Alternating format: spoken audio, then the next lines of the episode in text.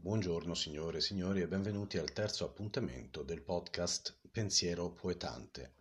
In questo podcast mi soffermo, come già descritto ampiamente nelle due precedenti lezioni, sul rapporto che sussiste tra pensiero filosofico, quindi sviluppo del logos, della ragione discorsiva e argomentativa, e il pensiero poetico, partendo dalle origini del pensiero occidentale, quindi della cultura greca presocratica, attraversando poi a grandi linee la storia del pensiero europeo occidentale, per poi giungere all'età contemporanea. In questa terza puntata mi occuperò specificatamente della prima opera eh, poetico-filosofica, potremmo dire, che ci è pervenuta con una certa consistenza anche cospicua di elementi teoretici, i quali possono essere letti alla luce della prima parte di questa opera e in, anche in relazione ai frammenti presenti nella seconda parte dell'opera. Sto parlando del Perifuseos, sulla natura di Parmenide di Elea. Abbiamo già detto nelle precedenti puntate che il passaggio dal mito al logos è presente nella filosofia ionica, tanto in Talete quanto in Anassimene, in Anassimandro e in Eraclito, quindi ad Efeso, ma soprattutto trova un punto focale, un punto centrale, forse un punto di svolta potremmo dire, nel contesto del pensiero eleatico. Infatti, come è ben noto, Parmenide è il padre dell'ontologia, cioè della, dello studio dell'essere in quanto essere. I filosofi presocratici antecedenti, quindi di scuola ionica, avevano posto la questione eh, relativa all'origine, l'arché, al principio fondante della fusis, della natura dell'universo in quanto tale, ma non avevano ancora radicalizzato il tema del rapporto tra pensiero ed essere.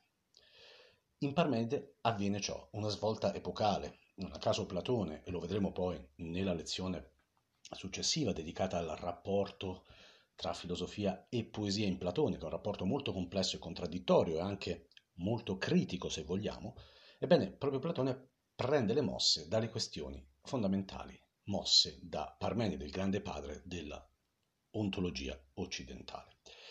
È significativo notare che il poema sulla natura è pervenuto grazie alle citazioni di Simplicio nel De Coelo, nel De Cielo, e nei commenti della fisica di Aristotele e di Sesto Empirico in Adversus Mathematicos, soprattutto nel libro settimo. Ebbene, chi ha avuto modo di leggere o di tradurre il testo greco originario del Perifuseos di Parmenide nota chiaramente che ci sono due parti. Molti studiosi da Jega, Wilamowitz fino ai grandi filologi contemporanei, hanno posto l'accento sui due aspetti presenti nell'opera parmenidea. Ebbene, nel proemio, che è la parte poetica originaria, si nota proprio l'aspetto allegorico. Abbiamo già detto nelle precedenti lezioni che nel pensiero greco arcaico non c'è scissione tra epos, mythos e logos, come ci sarà in Aristotele, ad esempio. Lo vedremo nella nelle successive lezioni, quando parlerò di Aristotele, della poetica, della retorica, come Aristotele analizzi in modo sistematico, discerna tra elementi diversi relativi all'epos, alla poesia tragica e al pensiero logico-discorsivo, quindi sono elementi discorsivi e logici diversi. In Parmenide abbiamo invece una coesione, una fusione di entrambe le dimensioni. Il linguaggio poetico è molto suggestivo e si riferisce proprio a un viaggio esoterico, un viaggio spirituale che porta il poeta filosofo in prima persona, cioè Parmenide, alla visione dell'essere. Egli viene accompagnato da delle muse su un carro trainato da cavalli. Parmenide si muove verso il basso, ossia verso l'Ade, il regno di Plutone, dove incontrerà la dea giustizia, Diche, quindi, e sceglie poi di interloquire con essa. In realtà questa dea della giustizia eh, pone, lo pone davanti a un quesito, un enigma. Abbiamo già visto come sottolineò Giorgio Colli, che il pensiero greco arcaico è molto legato all'enigma, alla stessa figura di Apollo. Apolliumi significa anche distruggere e slegare. Distrugge, crea inquietudine, ma crea anche un nuovo percorso, una nuova eh, dimensione di senso. E, ebbene, lui si trova davanti, egli si trova davanti a questa porta eh, che lo, mm, gli apre la dimensione dell'essere, ma deve in un certo qual modo purificare il suo pensiero. Quindi gli incontra questa dea, che non è meglio descritta, probabilmente si suppone che si tratti della moglie del dio Ade, che gli rivela la differenza fondamentale tra l'aletheia, la verità in quanto disvelamento, dice Heidegger, quindi da lontano che significa nascondere, il disvelarsi, e l'opinione doxa, che è l'opinione soggettiva, quindi ciò che appare ai mortali, agli uomini. L'uomo quindi ha in sé un duplice elemento, ha in sé un'anima immortale, ma ha in sé una condizione mortale e in un certo qual modo relativa. Già qui siamo davanti a una svolta epocale, siamo davanti a una radicalizzazione dell'infinito e del finito, della conoscenza dell'essere e della conoscenza delle apparenze. Il phenomenon, cioè quindi il fenomeno che si mostra, rivela in sé una doppia natura. Già nell'incipit del proemio si nota questo aspetto poetico molto forte. Infatti nel testo greco egli scrive Ippoitai me ferusin, osonte pitium ossi canoi, pempone pei menosso don besan, πολυφαιμόν αγούσαί δαίμονος εκατά παντάστη φερέι, ειδό τα τα φώτα, τε φέρουμεν τε καიმე πολυφράστοι φερόν ύποι, άρμα τιτάινους αί, κόρους αί όδενον εγεμενούν, άξοντε κνόησεν ιέι σουριγκός αυτεν αηθόμενος δοιόης, gar epegeto dinotoisin culois amphoterothen ote scercoiato pempein Eliades coruae prolipusai domota nuctos, cioè tradotto in italiano le cavalle che mi portarono fin dove il mio desiderio vuol giungere mi accompagnarono dopo che mi ebbero condotto e mi ebbero posto sulla via che dice molte cose, la via che appartiene alla divinità e che porta per tutti i luoghi che l'uomo sa. Là fui portato Là mi portarono a corte delle cavalle tirando il mio carro e fanciulle indicavano la via. Quindi c'è l'elemento femminile, come notiamo, quindi matriarcale, potremmo dire che indica la via dell'essere, la visione dell'essere. L'asse dei mozzi mandava un sibilio acuto, infiammandosi, in quanto era premuto da due rotanti cerchi da una parte e dall'altra. Quando affrettavano il corso nell'accompagnarmi, le fanciulle figlie del sole dopo aver lasciato la casa della notte. Ecco, qui notiamo l'elemento simbolico molto forte, il sole che è legato a Apollo, le figlie di Apollo, quindi le muse, c'è un elemento poetico molto forte, che lasciano la casa della notte, la notte cosmica. Ricordiamo in Esiode, Esiodo, nelle opere I giorni e nella Teogonia, che la notte cosmica, la notte del caos, da cui si origina il tutto, da cui nasce Eros, che è il dio dell'amore, da cui secondo i greci poi nacque l'intero cosmo attuale. Allora vediamo in questo universo poetico chiaramente l'elemento lirico, evocativo, simbolico presente ad esempio in Pindaro e in molti altri grandi lirici greci, che è il fondamento del pensiero ontologico di Parmenide. Quindi vediamo che in questa visione rivelazione egli apprende un nuovo ordine di idee. Il problema quindi inizia con l'idea della verità, che è nell'essere nella prima parte il filosofo viene quindi iniziato alla verità attraverso le parole della Dea dice, quindi della giustizia, e i ragionamenti che egli fa e che lo inducono ad escludere i metodi fallaci di pensare che ingannano la mente umana e la allontanano dal vero. Infatti, tra i vari frammenti che comunque possono essere ricostruiti relativi alla prima parte, si dice e si afferma in modo solenne che l'essere e il pensiero siano un tutt'uno, e che quindi il pensare stesso, in quanto attività propria dell'uomo, lo liberi dalle apparenze. Ora il pensare va inteso però in quanto espressione creativa dell'essere. L'uomo è in quanto pensa, è un'idea che poi ritornerà in Aristotele, o anthropos esti eh, o zoon o logos theon, no? cioè praticamente l'uomo è quell'essere vivente che ha in sé la facoltà della parola e del pensiero razionale. Bene, in Parmenide l'elemento del pensiero non può includere una contraddizione. Il pensiero pensa sempre l'essere in quanto essere, non in quanto non essere. Ciò che è negativo, ciò che si contrappone, è semplicemente apparente, è apparenza di dualità, che in realtà è illusoria. Ora, a prescindere dagli aspetti meramente metafisici che sono presenti, quello che è interessante da notare è il fatto che un orizzonte poetico, e abbiamo visto l'idea del sole, delle muse, le figlie del sole, conducono poi eh, l'animo del poeta filosofo a scoprire una nuova dimensione, che è la dimensione dell'essere. l'essere inteso come sfero, quindi come una sfera perfetta, immutabile, assoluta, che non è mai divenuta e mai diverrà. Ciò però presuppone anche l'elemento di una contraddizione, e è la contraddizione rispetto a ciò che gli uomini percepiscono con i sensi. E allora, nella seconda parte di quest'opera, che purtroppo è andata eh, perduta, che comunque è stata ricostruita da studi, per quanto relativi, insomma, filologici, basati sui frammenti, su alcune testimonianze, appare evidente che Parmenide, secondo alcuni studi che ora non, vengo, eh, non voglio eh, citare dettagliatamente perché sarebbero molto specialistici, comunque che in questa parte Parmenide abbia perseguito l'intento di studiare alcuni fenomeni come i processi naturali del cielo, le origini del cosmo, il fatto che la luna rifulga di luce non propria ma riflessa del sole, il modo in cui vengono concepiti gli esseri umani, eccetera, praticamente Parmenide cerchi in questa seconda parte di dare una plausibilità allo studio della natura. Qui però assistiamo a un passaggio importante. L'apparenza di per sé non è mai unita all'essenzialità dell'essere, ma è ad essa congiunta. Quindi assistiamo non solo all'affermazione che la verità, aletheia, è la verità dell'essere e non dell'apparire, ma assistiamo anche all'idea che esista una sofrosione, che esista quindi una sapienza della saggezza dell'equità, di cui tornerà poi Aristotele, che ci permette di dire che i fenomeni che osserviamo possono essere verosimilmente in un certo modo piuttosto che in un altro.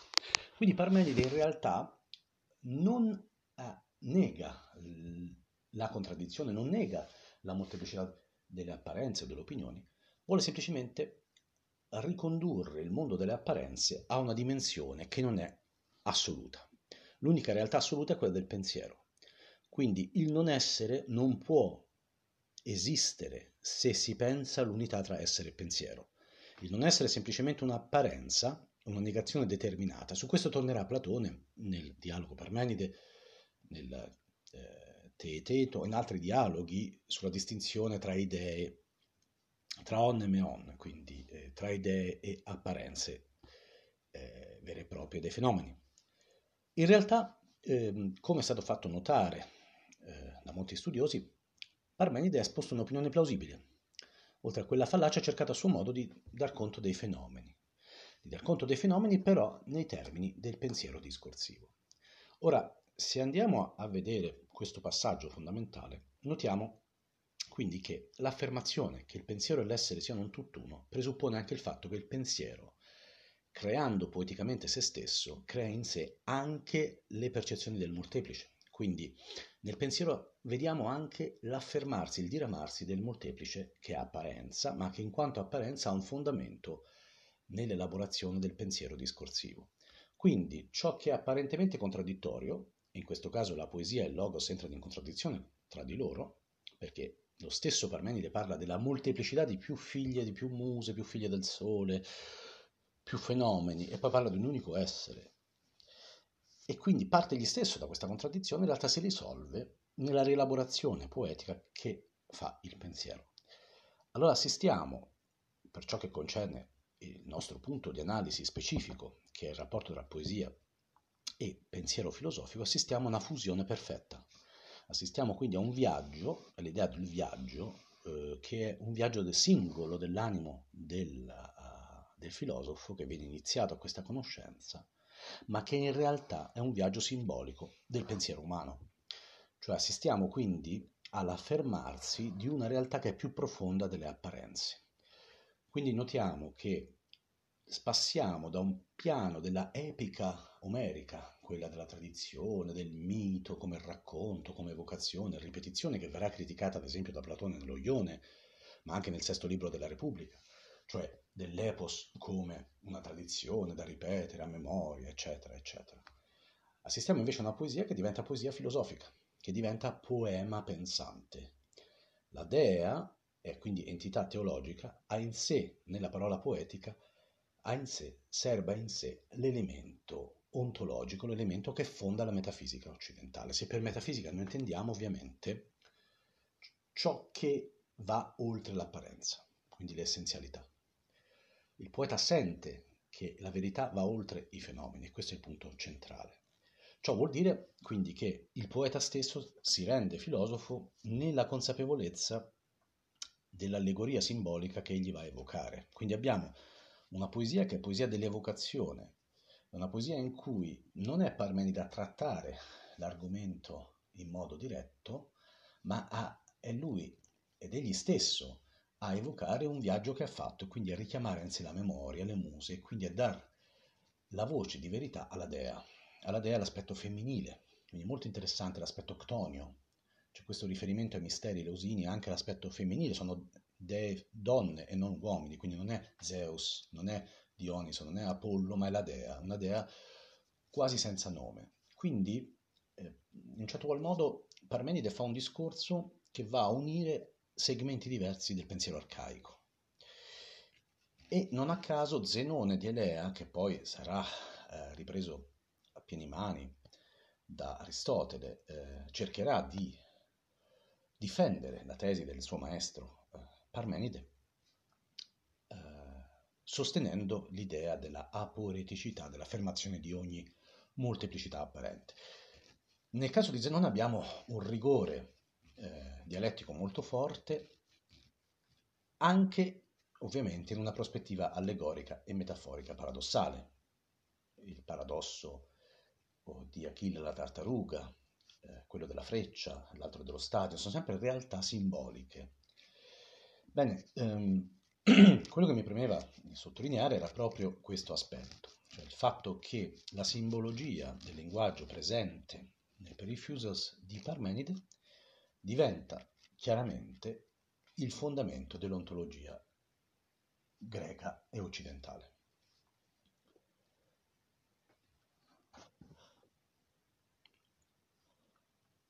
Nei pensatori successivi, in particolar modo Empedocle e anche Democrito e Leucippo, l'influenza di Parmenide sarà molto forte. In Empedocle abbiamo, nel Periphysos di Empedocle, l'idea dello sfero e dell'amore e la discordia come poli che mm, uniscono e distruggono l'universo in questa palingenesi universale, eterna, in questa idea di distruzione e ricostruzione continua, che è un'idea tipicamente greca, diversa da quella giudaico o ebraica, nella quale c'è un Dio che crea, non c'è una creazione, ma c'è una generazione dinamica, e in, eh, nel pensiero di Democrito l'atomismo, l'idea dell'atomo, atomizzo, come l'entità minimale di un essere che non viene distrutto, ma che rimane sempre uguale a se stesso. Sarà Platone a sottolineare poi la distanza massima, la separazione massima tra il pensiero poetico in quanto pensiero allegorico, suggestivo, emozionale e il pensiero logico, discorsivo della dialettica filosofica, nella polemica che egli poi avrà con gli stessi poeti. Ma su questo punto torneremo nella prossima puntata. Eh, quello che volevo sottolineare in questo caso è che con la figura di Parmenide abbiamo non solo il padre dell'ontologia, eh, occidentali, come Severino ha riconosciuto negli ultimi suoi studi sul nichilismo, l'Occidente e l'ontologia, la metafisica occidentale, ma abbiamo anche un primo pensatore poeta consapevole della potenza evocativa del linguaggio simbolico. Lo stesso Platone, e questa è la mia tesi, e poi la esporrò nella prossima lezione, pur scagliandosi contro, come vedremo, i poeti e negando loro, soprattutto nello Ione, in questo scritto giovanile, una idea di conoscenza, riconosce però alla poesia un aspetto divino fondamentale. Quindi c'è un elemento anche duplice in Platone, una contraddizione, perché nel momento in cui si riconosce alla poesia un'origine divina, un'origine legata alla mania uh, apollinea, quindi alla follia, potremmo dire, che nel Fedro però viene esaltata come una forma di mantica, se ne disconosce però l'aspetto conoscitivo tecnico, paradossalmente si entra in contraddizione, anche Platone è una contraddizione palese, lo vedremo, quella secondo la quale se la poesia non è scienza, ma la poesia stessa è data dall'ispirazione puramente divina, allora o il Dio è non sapiente, il che sarebbe una contraddizione, o la poesia non avrebbe senso. In realtà, proprio in questa paradossale, eh, paradossale aporia della filosofia platonica si situa tutto il discorso sul rapporto tra poesia e filosofia, che ritornerà in Leopardi, ad esempio, nell'età contemporanea, cioè l'idea che la poesia è legata a illusioni e suggestioni comunque necessarie all'animo umano per dare un senso alla vita. Quindi ci troviamo ancora in una fase arcaica dove però gli elementi fondamentali del pensiero vengono già a delinearsi in modo chiaro. Vi ringrazio per l'attenzione e vi invito a seguire le mie prossime lezioni. Grazie.